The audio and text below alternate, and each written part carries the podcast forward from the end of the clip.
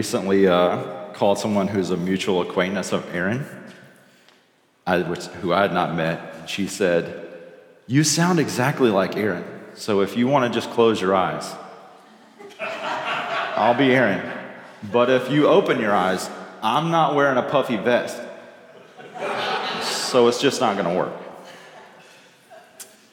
Uh, I'm really excited to be here with you this morning. Uh, my goal today is to encourage you, as believers in Jesus Christ, to continue the mission of sharing the gospel with the world.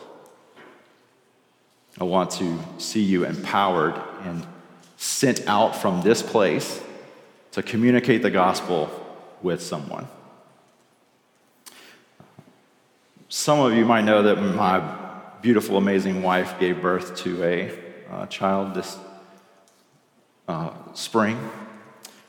And it was the first week of the pandemic, you know, all the shutdown in, in Homer.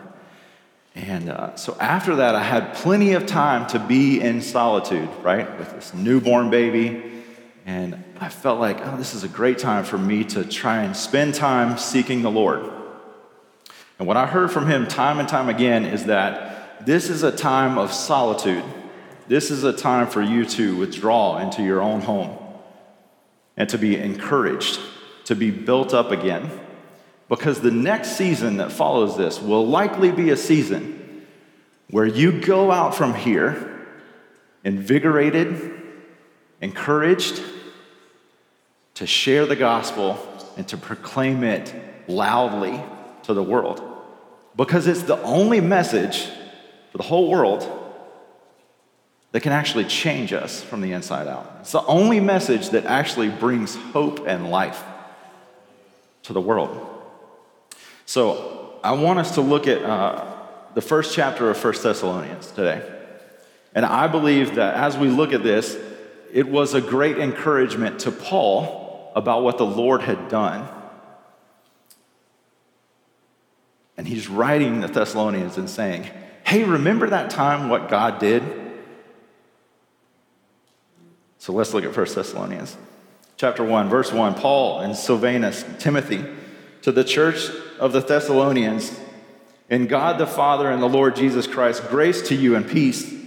We give thanks to God always for all of you, making mention of you in our prayers, constantly bearing in mind your work of faith and labor of love and steadfastness of hope in our Lord Jesus Christ.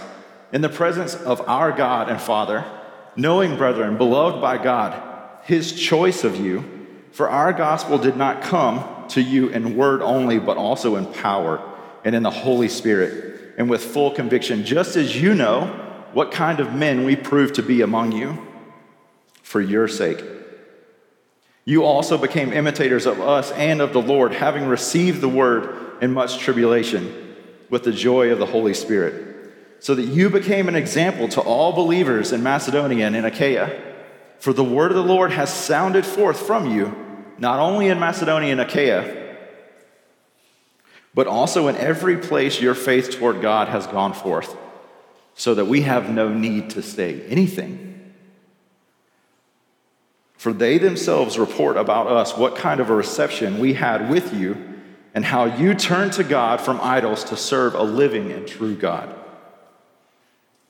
and to wait for his Son from heaven, whom he raised from the dead, that is Jesus, who rescues us from the wrath to come. Verse 5 says that our gospel did not come to you in word alone, but in power. If you skip back to Acts chapter 17, it's actually a description of Paul's interaction with the people in Thessalonica. And it says that he came and he preached the gospel in the synagogue for three Sabbath days. And at the end of that time, a large number of people, including officials, came to Jesus that they gave their life to Jesus. And then it was in the midst of a lot of persecution because what happened is the Jews saw what happened and they said, No, we're not going to stand for that. And they actually started to riot. Says that they attacked one of the Christians in his home. And so Paul writes back and he says, Hey guys, remember that time Jesus did something? Well, since I've left you on my way to Corinth, I actually hear as I go what I already know happened. The story went out from Thessalonica to Corinth. It went ahead of me, not just impacting these people, but uh, impacting the whole region of Macedonia and the region, the region adjacent to it in Achaia. Isn't that what we want to happen in our world? We want to see the gospel become alive to people, for our testimonies to be spread, not only in Homer, but in Anchorage and cities and towns all over Alaska, the villages, the world, right? What he's describing here is something happened in Homer, and as I went to Anchorage, people told me what I did. That's, that's amazing. That's powerful stuff, right? I don't know about you, but sometimes my experience is not like that. I set out to share the gospel and fall flat on my face. Am I, I'm the only one? Must just be me. So I, I come into K-Bay and I'm dead set on this guy is getting saved today. I tell the people in the back room, bring out the buckets of water. We're about to baptize somebody in here, right? And then I leave with a tucked tail saying, ah, that, that didn't exactly work out the way that I hoped it would. So, working at ABI, I have the, I have the joy of, of discipling young men. And part of my MO is I'm going to scoop you up from campus, and we're going to go into town, and I'm going to tell you about what Jesus has done for me. And I want to hear what Jesus is doing for you. And I want to uh, encourage you and equip you to be a disciple maker as you go, right? So we, the one day we walk in this past year, we walk into K-Bay and I hear this very familiar voice. It's loud and it's slightly obnoxious, and I know exactly who it is because he says, Praise Jesus at the top of his lungs in the middle of K-Bay, right? And so we order our coffee, uh, this guy that I'm mentoring, and, and we proceed over to Joseph Collier who's sitting at a table talking to someone else. And I immediately pick up on that Joseph is, is witnessing to this guy. And so we just, we just get into it, right? We're all sharing our testimony with him. We're all, we're all just trying to lead him to the Lord, right? Nothing happened that day, but from that point forward, I knew that he worked at K-Bay and I had a way to, to come back and witness to him again. So over the course of like a year and a half, every time I went into K-Bay, my mission is to talk to this guy right? No matter what, I'm gonna, I'm gonna seek this guy out. The last time that I talked to him, he was in K-Bay, but he wasn't working. And so I started a conversation with him. And we started talking about the Holy Spirit. And it was, it was a great conversation. And then he asked me a question, a question that stopped me in my tracks. The question was this Where is your power? And I, th- I thought I knew what he was asking me, but then he clarified what he was asking me because he quoted scripture. He quoted John 14, 12, which says this Truly, truly, I tell you, whoever believes in me, this is Jesus speaking, will also do the works that I am doing. He will do even greater things than this because I am going to the Father. And in that moment, I knew that he was asking me if I had raised the dead, if I had given sight to the blind, if I had seen lame people walk, right? I don't know about you, but I, I know people who know people who know people that that's happened to, right? But I haven't personally prayed for somebody that, that's been healed from those things, right? And I, I know stories and I know that that stuff's real, but I don't have a, a story that's exactly like that. And so I felt like I fell flat on my face with him. And I left and had very little interaction with him since then because he, he moved out of town, right? So since then, I've, I've struggled with that scripture and that conversation that I've had with him. I've rehearsed it in my mind time and time again. Lord, you got to help me with this. This, this is a hurdle. I need to be able to get over it, right? And so as I've, as I've tried to, to figure it out and, and sought the Lord on it, I've, I've come to a conclusion. But before I tell you the conclusion, I want to tell you four areas that the gospel does not derive its power from. The gospel does not derive the power from these things. The first one is this the gospel, the power of the gospel is not produced by you. 1 Thessalonians, right after what we just read, chapter 2, verses 3 and 4, Paul says, For our exhortation does not come from error or impurity or by way of deceit, but just as we have been approved by God to be entrusted with the gospel, so we speak, not as pleasing men, but God who examines our hearts. If anything, Scripture confirms that our weakness shows off His strength.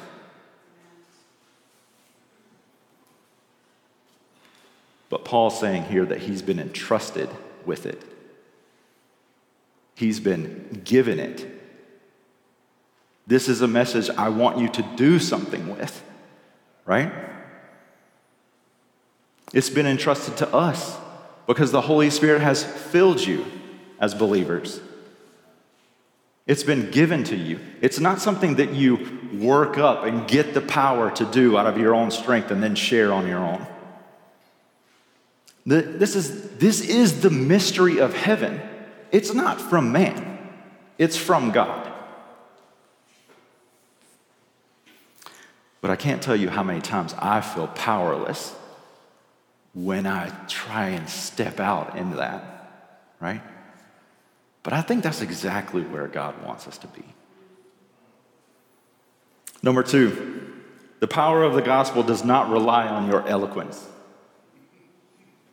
My oldest child just turned five. And he started asking me questions that I have the answer to, but I'm not real sure he's catching the answer, right? I mean, I'll give you an example. He asked me, Dad, how does it rain? Okay, well, uh, there's water on the ground, and when the sun hits the water, it evaporates, so the water becomes air, and then it floats up into the sky, and when enough water comes together, it gets too heavy and falls back to the ground. And when I say that out loud, I think that I sound like a moron. I mean, that's scientifically accurate, but a five year old's not going to understand that, right? That's just and then, you know, where does God live?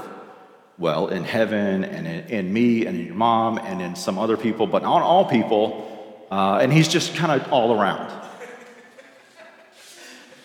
Uh, okay.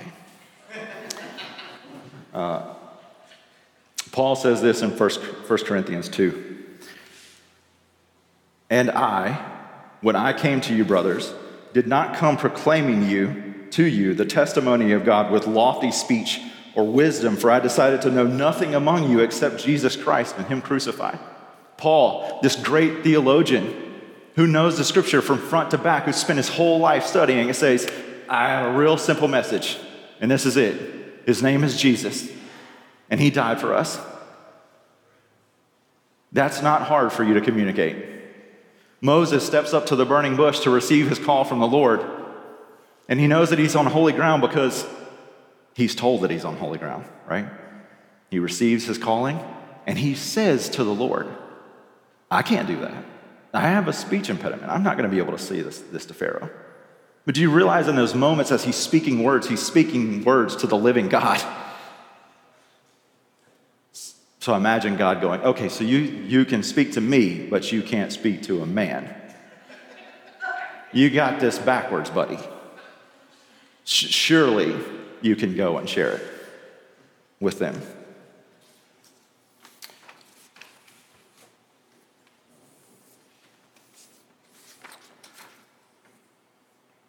The power of the gospel, the third one, the power of the gospel does not depend on the hearer's response.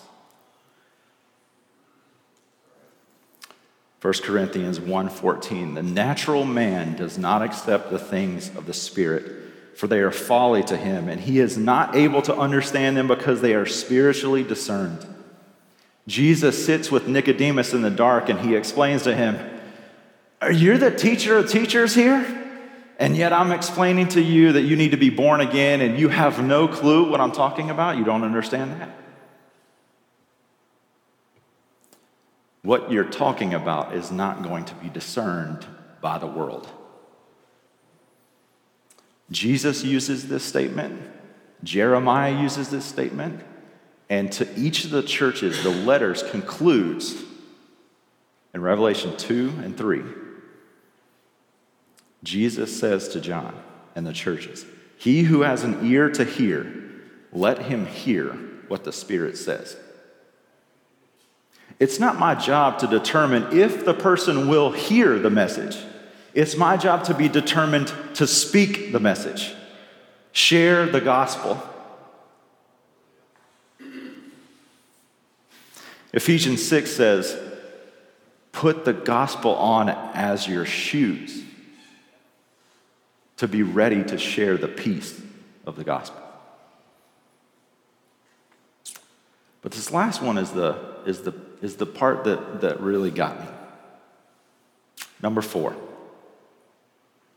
The power of the gospel is not dependent upon signs and wonders. Now, this is a tricky one, and I got to be careful here, right?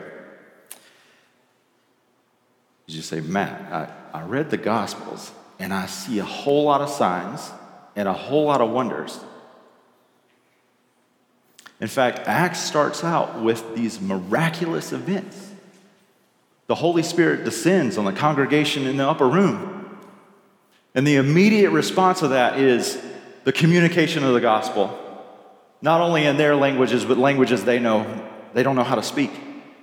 And thousands of people come to Christ, right? And you say, Matt, well, wait a minute. The, the chapter after that, Peter and John heal a man. Say, yeah, they do. But what happens before and after the healing? Peter and John are on their way to the synagogue to preach the gospel. And after they heal the man, the people around say, Where did your power come from?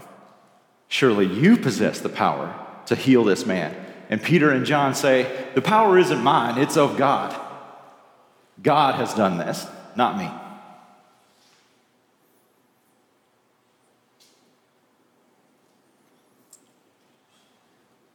For a long time, I felt like the Lord was calling me to uh, take a retreat, to go and just be silent with Him. And I put it off because who has time for that, you know? Uh, but at the end of the school year this year, multiple people said something about how great and how good of an idea it is for it to be a regular practice for you to be silent before the Lord. And so I, I got a cabin out east, dry cabin, and I went out there for three days. And what I expected, what I hoped for, what I desired more than anything is for the Lord, for Jesus Christ, to actually open the door to my cabin and walk in and spend time with me. That's what I wanted. And so I get to my cabin, and I have no idea what I'm doing. Uh, the only thing I know about a silent retreat is you be quiet. And uh, I figured it probably would be a good idea for me to start reading my Bible, and if Jesus walks in, that's the best thing that I could be doing, you know? so I, I start reading Matthew because Matthew is the book that, that, was, that was the beginning of it for me. And uh, I get through Matthew, and the second day I get through Mark, and I start reading Luke.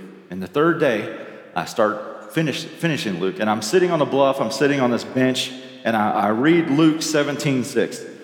17 6 says, And the Lord said, If you had faith like a grain of a mustard seed, you should say to this mulberry tree, Be uprooted and planted in the sea.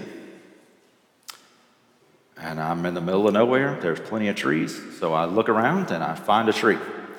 And I find the littlest tree on the edge of the bluff. I mean, if a strong wind came by, it would knock this tree over and it would be next to the sea, and I would have called it a miracle. and so I say, with all authority in heaven, tree, be uprooted and planted in the, in the sea. And then I look around. I say, Did anybody hear that? Wait. And I, I imagine what's going to happen is this tree's going to levitate up and the dirt's going to fall and it's going to go out into the ocean and it's going to stand upright in the middle of the ocean. And I'm going to say, Praise the Lord. That's awesome. And it didn't happen. And then the next day, I go back to the bench and it's still there. Nothing happened. As I went through the Gospels, what I gathered after that was a different scripture. And since then, this scripture has weighed more heavily on me than John 14. Jesus says, three times recorded in the gospel, Matthew 16, 4. An evil and adulterous generation seeks for a sign, but no sign will be given to it except the sign of Jonah.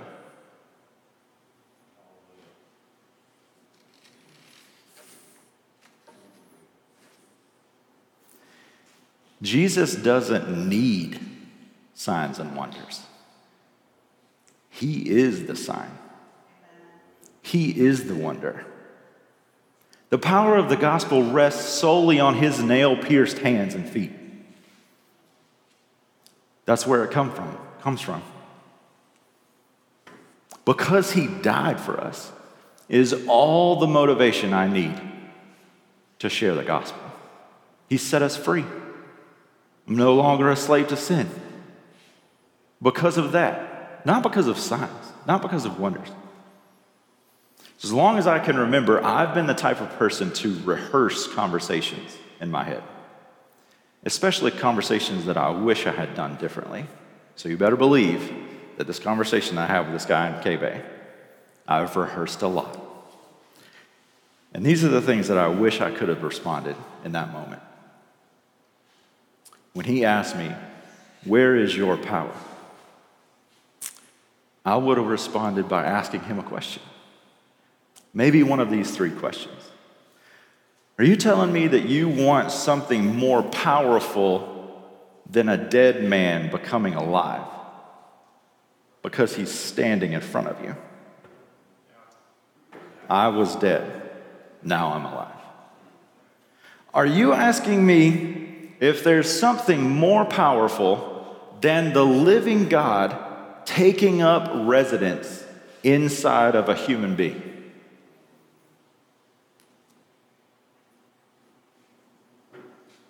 Are you asking me what could be better than being called the friend of everything you see, the creator of everything you see? All of those things are true for us who rely on Jesus Christ. There is nothing more powerful than that. There's nothing more motivating than that.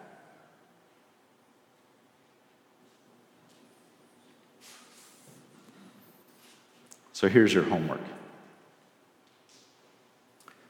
go tell someone the gospel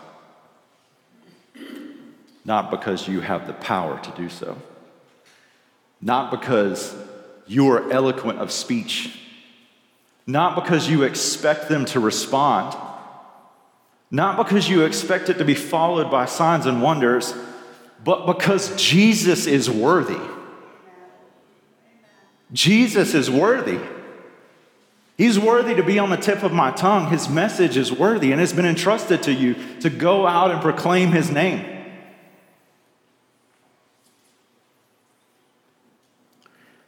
So, real quick, I'm going to give you, I'm going to give you three bullet points to help you share the gospel. If you remember these three things, you can create a story that will help you communicate the gospel. The number one, I've just straight ripped off from Aaron Weiser. It's the goodness of God.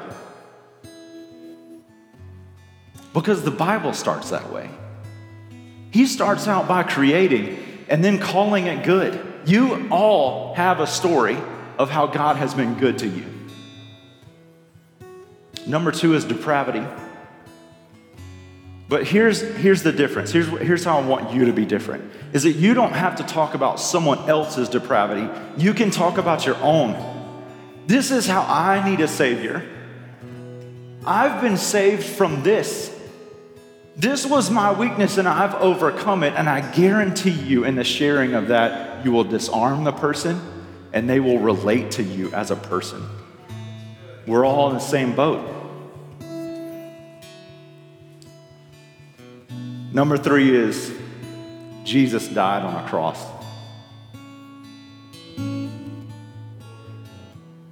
That's what makes Christianity stand out.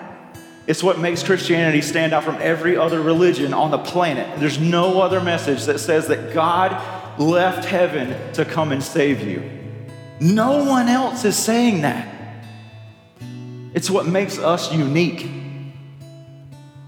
So it has to be the crux of your message to say that Jesus put on flesh and came and bore our sins. So as we go into worship, I want you to I want you to, to ask the Lord, who is the person that I'm supposed to go share the gospel with this week, today? What's their name? You, you may know them right now. So here's my encouragement to you let's go to war for the gospel. In Homer, in Alaska, in the villages, let's see it impact the whole world. Because you have the most powerful weapon in heaven on the tip of your tongue. His name is Jesus, the most powerful weapon of all. Let's worship.